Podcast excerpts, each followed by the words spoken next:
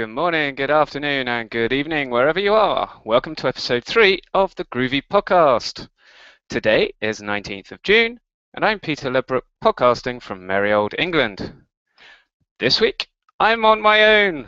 I didn't get anybody to interview. Sorry about that, so you're just going to have to live with just me for today. Uh, I have enabled the Google Hangouts Q&A app, so I've got it open. So if you know how to use Q&A and you happen to have a question during the middle of the broadcast, then uh, let me know and I'll see what I can do to answer it. So it's been a little while since the last one. Um, there's been plenty of big announcements that I want to talk about. And um, yeah, I've just been to uh, last week Devoxx UK. Uh, that's getting bigger conference now. So that's like around 800 people in total going through the doors, um, and lots of Java related stuff. So had fun there. Uh, didn't actually get to see many sessions because uh, my good friend Andres Almiray had me implementing things for Lazybones, but it's all in a good cause. Anyway, so with that out of the way, let's get on with some actual news items. So we had uh, GR8Conf EU um, la beginning of this month. Um, and that was a uh, nice thing about GR8Conf EU is it kind of has that very personal feel, and any of the speakers that go, uh, any of the attendees have no problems coming up and chatting to you and asking questions, uh, and that's really nice. You get good feedback. Um, always makes uh, you know the speakers feel good when people come up and chat to them about things. Um, makes us feel important, that kind of thing. Uh, so th that conference went really well. Well worth uh, a visit if you ever get a chance. And then Devoxx UK last week. Um, one of the big things that came out of GR8Conf EU was Cedric Champeau's talk on uh, Groovy on Android. Now, as we all know, there was a period of time when you actually had to shut off Twitter because all you read about was Swift. You know, everybody else announced as a language, and there barely a ripple. Apple does it, the whole world explodes. Uh, but very interesting language, uh, but it is iOS only. So Cedric's talk was particularly interesting because at the moment all you can do is write Java for Android.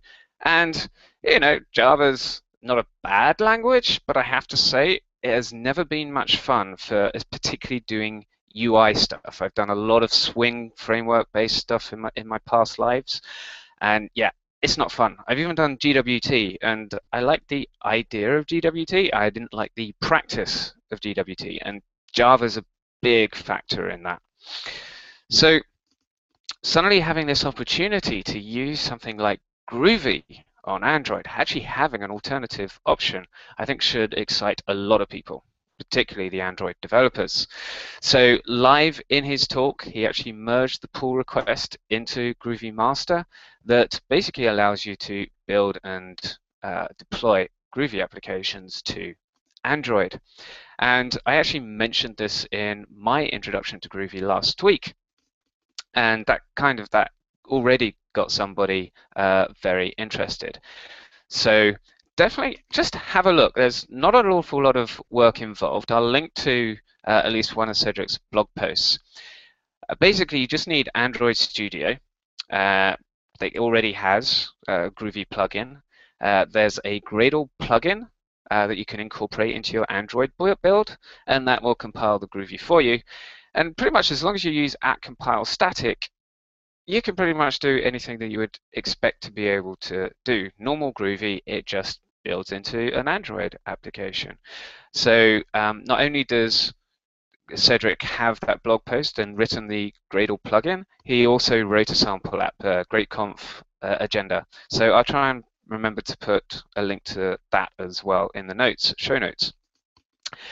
And simply, you know, grab hold of that and try and deploy to your Android phone if you have one. Um, you'll be surprised at actually fairly how straightforward it is for Android. I have to say I did spend uh, 15 minutes or more trying to set up Android in the first place that had nothing to do with Groovy. Um, it's a little bit fiddly setup, but once you're there, it's all good. So yeah, hopefully this could be a, a new avenue to get lots and lots of people uh, into the Groovy community and then part of the ecosystem. You know, already uh, attracting Android developers through the, you know, the the build system being based on Gradle, but actually being able to develop apps. You know, it's not even primarily about getting people into the Groovy Groovy ecosystem. It's about offering these poor developers a really solid alternative to writing Java. Uh, and at the end of Cedric's talk, he actually had a call to arms, which was let's help Android development. We've got, or he has got uh, Groovy running on Android. Let us now update APIs, Groovify APIs to make the whole experience nice because APIs these days are very important. It's not just language, syntax, and structures that count.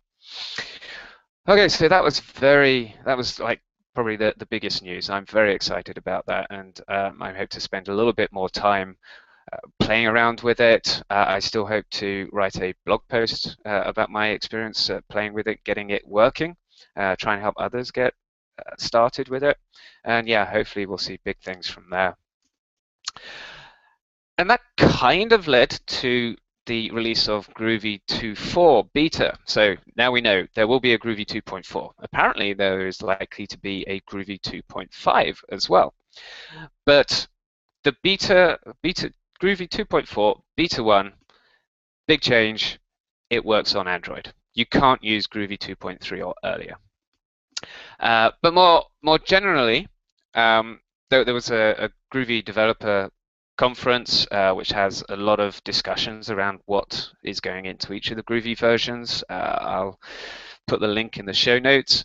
But basically, uh, the there'll be a move to supporting Java 8 syntax. Uh, if you're interested in this, it's definitely worth getting involved in the Groovy Dev mailing list and actually discussing, you know, should we be supporting things like lambda expression, the syntax for lambda expressions. What about the method references where you have class double colon method? Groovy already has a syntax for that, already has closures instead of lambda functions. How much do we want Groovy to be uh, copy and paste from Java?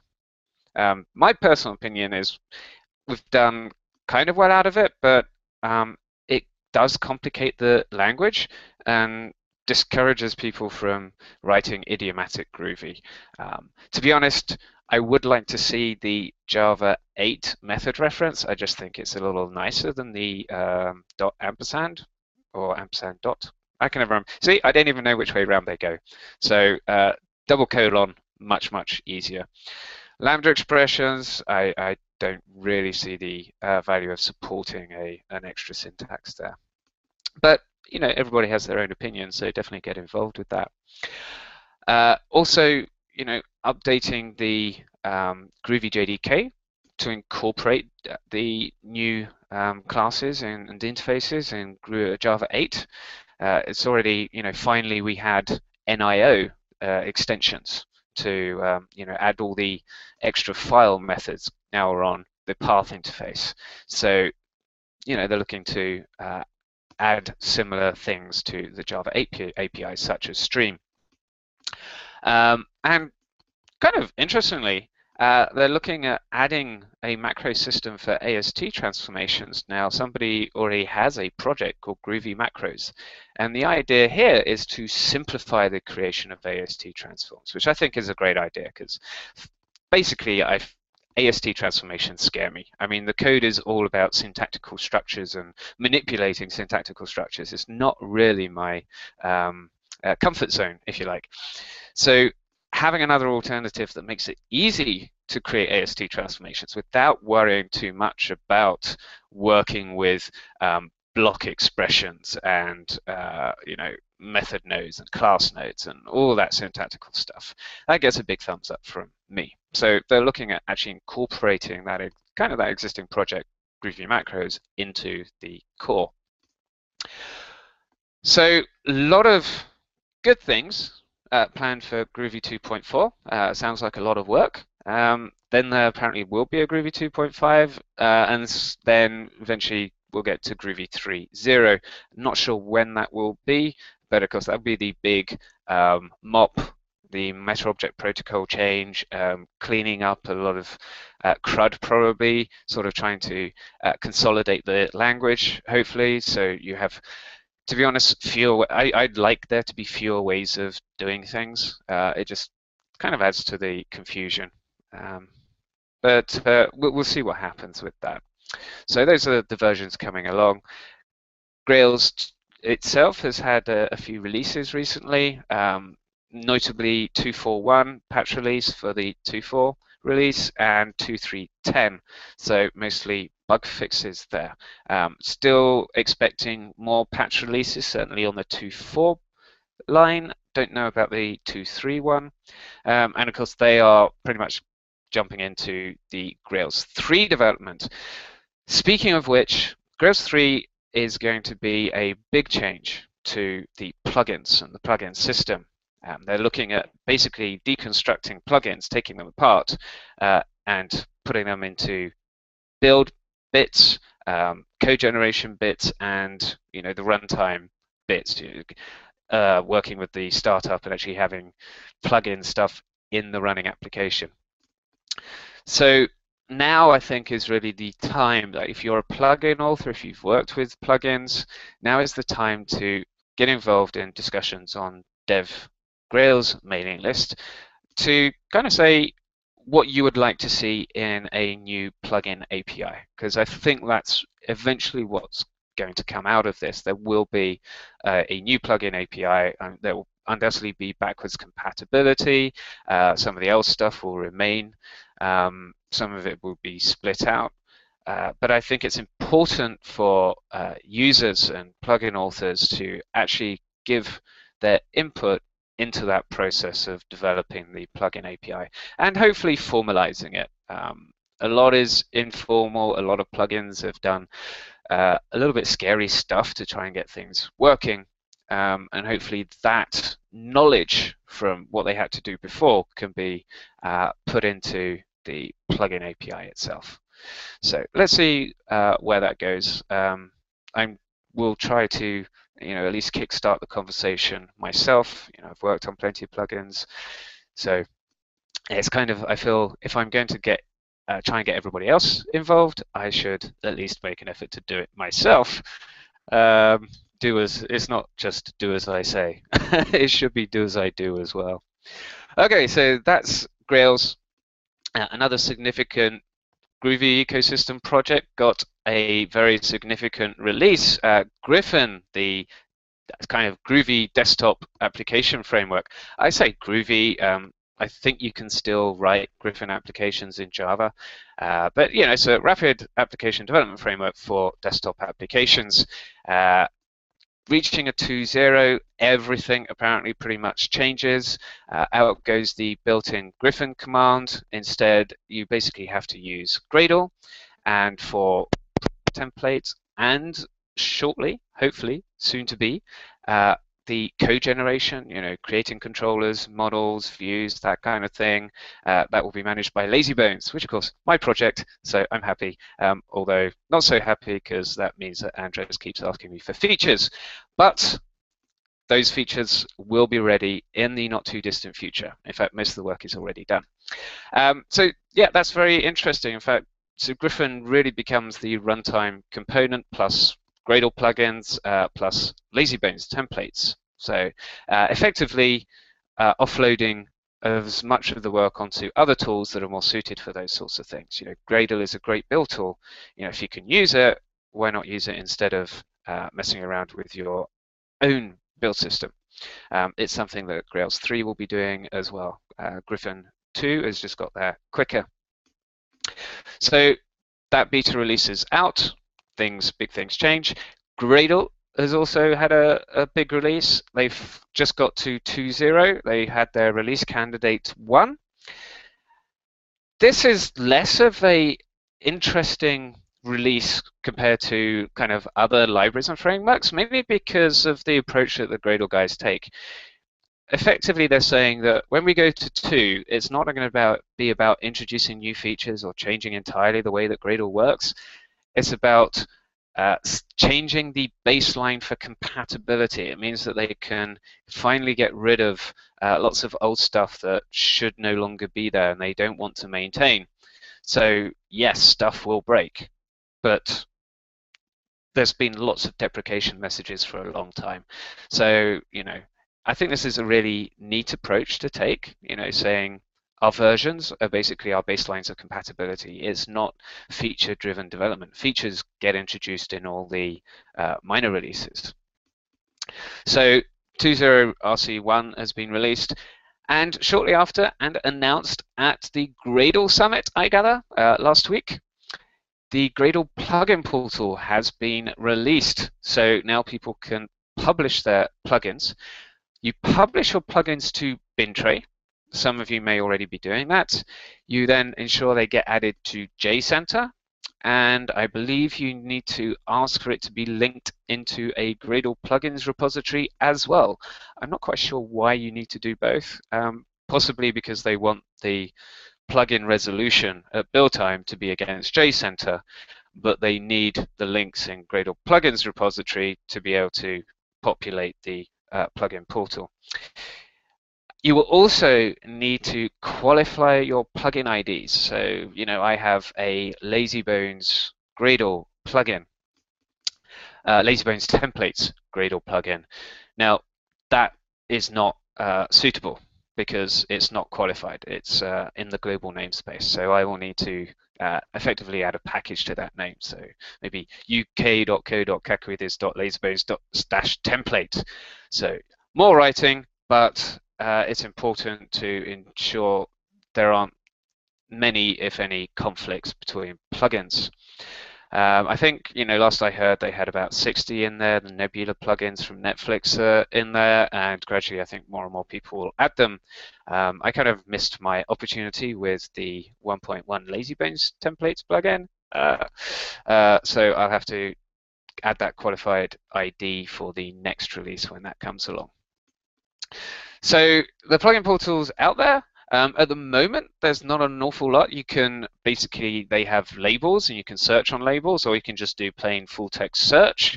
Uh, otherwise, it's just a flat list of plugins. Um, there are no categories or anything like that yet. Um, I'm sure that will come at some point in the future.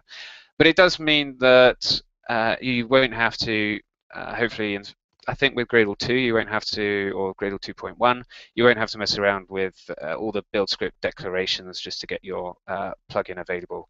You will be in the plugin namespace as soon as you publish your plugin to the portal. Okay, so so quite a lot of uh, big releases. Um, won't talk about any more releases for the moment. Uh, just a few tidbits of useful information, um, some articles that people might find interesting. The first one is uh, an article by David Norton who explains how you can unit test JavaScript with Spock. And if I remember correctly, this is based on Nashorn. And I think a lot of interesting stuff is going to happen. So if you're not aware of this, Java 8 uh, you know, we've had Rhino, the JavaScript engine in Java for for a while now, uh, but you know, it wasn't great. So with Java 8, they effectively created a whole new one called Nashorn. Apparently, it's Nashorn, not Nashorn. And uh, apparently, that's pretty uh, efficient, pretty fast, and I think you're going to see a lot of JavaScript-related stuff appearing based on Nashorn, and one of which is uh, unit testing your JavaScript, client side, server side, whatever, uh, using Spock. So we'll have the link to that. So if that's something that sounds interesting, uh, certainly a, a, novel use for me of using Spock. So check that one out. Uh, Chris Latimer has also written a couple of blog posts on how to build non-trivial REST APIs. So in Grails, in Grails 2.3. So if you look in the user guide, Grails user guide, it will show you examples of very, very basic, simple REST APIs, but nothing real world is ever that simple. So it's nice to see someone going a little bit more in depth and discussing how do you uh, how do you keep a, an API up to date? How do you manage changes to that API?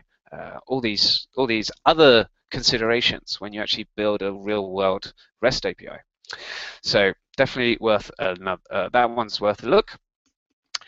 Uh, I also discovered, thanks to Andres Almiray again, um, a project called Gmaven Plus. Now, I was aware of Gmaven, um, and I was aware of the uh, was it Eclipse, the um, Eclipse compiler for Groovy. You can there's a Maven plugin that allows you to incorporate that into your Maven builds. Um, I was using that uh, for my example uh, Maven builds. But now there's a Gmaven Plus, which I think is a rewrite of Gmaven, which uh, allows you to build Groovy with Java in a Maven project, but it also allows you to embed Groovy scripts inside your Maven build. So any of that custom functionality that uh, you'd have to write a Maven plugin for, you can instead use G Maven Plus and a Groovy script. Um, so yeah, check that out. It's all new. Uh, I haven't looked at it much myself, um, but you know that may be the way to uh, incorporate Groovy into your Maven builds. Mr. Haki, uh, famous to many people, he does his groovy goodness, Grails goodness, Gradle goodness, many, many goodnesses. Um, it's like blog posts. He's also taken a lot of those blog posts and uh, created a LeanPub book out of them. Um, so that just gets a whole load of useful uh, tips and tricks into a single book. So worth checking that out. Um, he's recently done a uh, Spock one on Spock on how to use data variables for labels. Now, I only mention this, uh, mainly mention this because I didn't know about it before. Um, Mr. Haki apparently got it from Rob Fletcher, who does a lot of uh, Spock talks. He's working on a Lean, Lean Pub, I think, Spock book as well. And this allows you to, uh, if you're not familiar, if you use a where block in Spock, you can put sort of placeholders in the feature method name uh, using hash name of your where variable. And then when the test is run, that hash variable will be replaced by the value of that variable at runtime. So this allows your feature methods, especially in test reports, to um, sh show more useful information about which test is being run. Well, this little blog post shows you how to add extra variables that aren't actually part of the data set for your test, but instead are purely used so they can be embedded in the uh, feature method name so that you get more uh, readable, uh, useful labels. Try to explain it without actually showing it, so I recommend that you definitely check the blog post and then it will be blatantly obvious what I'm badly trying to explain. So it's a very neat trick. I did just try it on uh, my lazybones tests, and it's it's actually really nice. Uh, and I definitely, if you do Spock, definitely start using that technique. I think it really helps with your test reports.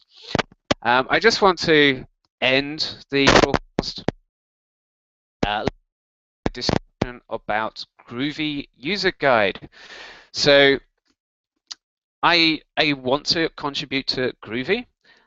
But you know, I'm, I'm definitely out of my comfort zone, not only with AST transformations, but the whole language, ANTLR grammars, and all that stuff. I can contribute to APIs, um, but I feel that one of the most, the one of the easiest areas to contribute is the user guide because uh, Groovy hasn't had a single user guide for people to come to to learn about the language. Uh, at all. I mean, this is really the first effort. There's been the wiki, but it's been fairly unstructured, um, not particularly friendly. So this is the first effort to structure that and make it uh, more appealing to new users and existing users. And they're trying to incorporate a uh, language specification as well. So documentation, I do uh, fair, fair bit of writing uh, as part of my living. So it's kind of a, an obvious uh, choice for me to help contribute to the project. Uh, also, you know, if you're considering getting involved, um, it's based on AsciiDoc. So, you know, if you've not done AsciiDoc before, it's a great way to learn about that tool. I think it's a, you know, Markdown is great for uh, single articles, for readmes, that kind of thing. But if you want to do something larger, uh, a user guide, a book, or anything like that, uh, anything that might have any kind of typesetting involved, you definitely should be looking at ASCII doc instead. Or, you know, if you're Russell Winder, then it's LaTeX. Uh, but I'm I, I am too old to learn LaTeX, so ASCII doc is where I'm going to concentrate my attention. And especially there's a Groovy, as part of the Groovy build, uh, you can very easily build the uh, user docs, just creates HTML. All the sections are already there. There are just a lot of TBDs to be done. Um, and basically, you just need to out the source code, edit the ASCII doc files, and add to the sections. I have effectively challenged myself to allocate half an hour to an hour a day uh, to work on the user guide.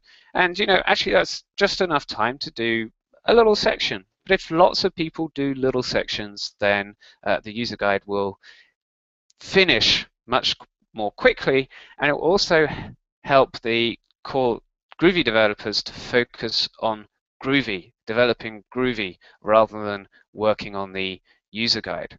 So yes, they still need to um, handle your uh, your contributions, but that's a lot less work than actually doing all the writing themselves. Unfortunately, as it stands, there's no real formal uh, way to say I am going to be working on such and such part of the book, such that everybody knows what everybody else is doing. Um, this is partly because not many people are con contributing at the moment. Uh, but if you know my uh, my exercise uh, and my appeal uh, kind of gets more people involved, then that does become an issue. I hope people do become involved. So my current recommendation, in the absence of anything formal, is to actually create a, uh, a branch and uh, make changes, find a section that you'd like to work on, label it next, next to a section header, in parentheses, put your name, or initials, whatever you want, um, all the sections that you want to work on, commit that, push it, pull request, and once that's incorporated into the main Groovy Core repository, you can start working on it because at that point, anybody that updates their, uh, their source code from Groovy Core will see, ah, this has been marked by such and such who wants to work on it. Um, I kind of I recommend full names rather than initials. It makes it easier to track people down if there's a section that has been reserved but hasn't actually seen any work for a week or two. So it's important you only reserve small sections that you know you're going to finish in, in a day or two. I also recommend reserving, say, a, a day in advance. Um, it's it's not absolutely necessary right now, but if more people get involved, uh, that will be necessary until you know a decision is made to do something more formal. Um, so you know if you've used Groovy, then you can pretty much help with some part of the documentation. Um, even if it's just reviewing what's already been written, clearing things up, clarifying things, uh, all these sorts of areas uh, help and you know, if you just allocate an hour or two, even a week, uh, if enough people, if 10, uh, 50, 100 people do that, then uh, there will be very fast progress on the user guide. So I'm reserve, trying to reserve half an hour to an hour per day. I'm not expecting anyone else to do anything that silly, um, but certainly, you know, if you can reserve time per week, that would be great. Or even per month. You know, every little bit counts as in democracy, you know, an individual vote doesn't count for much, but when you've got all the votes counted together, you know, all the votes from like-minded people form a big block that actually has an impact. So it's it's similar to that. I will try to write a blog post on uh, getting started with the uh, Groovy user guide. Um, so hopefully maybe by the end of this weekend, fingers crossed. Um, I also, of course, want to do the one on Groovy on Android. But even if I don't manage to do that, it's really not that uh, difficult. You just need to uh, clone the repository, check it out. Um, sorry, fork the repository, clone it, make your changes, uh, you know, reserve the sections you want, send a pull request with those, and then just uh, make your changes to whatever section you want to work on. Okay, so that's it for today. Uh, next week, I'm hoping to have uh, Baruch from JFrog uh, interview and I'll be hoping to talk to him about the uh, Gradle announcements. You know, uh, you know uh, how how long have they been uh, had the Bintray stuff in the works? How is Bintray going? Um, and all those things. You know, how long have they been working with uh, Groovy and Gradle and all the other tools? Because uh, JFrog have been very active with the Groovy community for a long time. So uh, there should be some interesting stuff to learn from that. So that's next week. Um, probably uh, Thursday, but I'll, I'll, let you know when that's confirmed. Uh, otherwise, don't forget GR8Conf US end of next month and beginning of September is Spring One 2GX and the end of this year, November, Devoxx Belgium. So hopefully I will see you at one of those, uh, especially fingers crossed if I get invited to Devoxx Belgium. Thank you for listening. I hope you've learned some learned some stuff. Don't forget, uh, if you've got any feedback, then you can probably add comments to YouTube or um, just send me a tweet at at p ledbrook on Twitter. And uh, yeah, I hope to hear from you and catch up with you next week. Bye bye.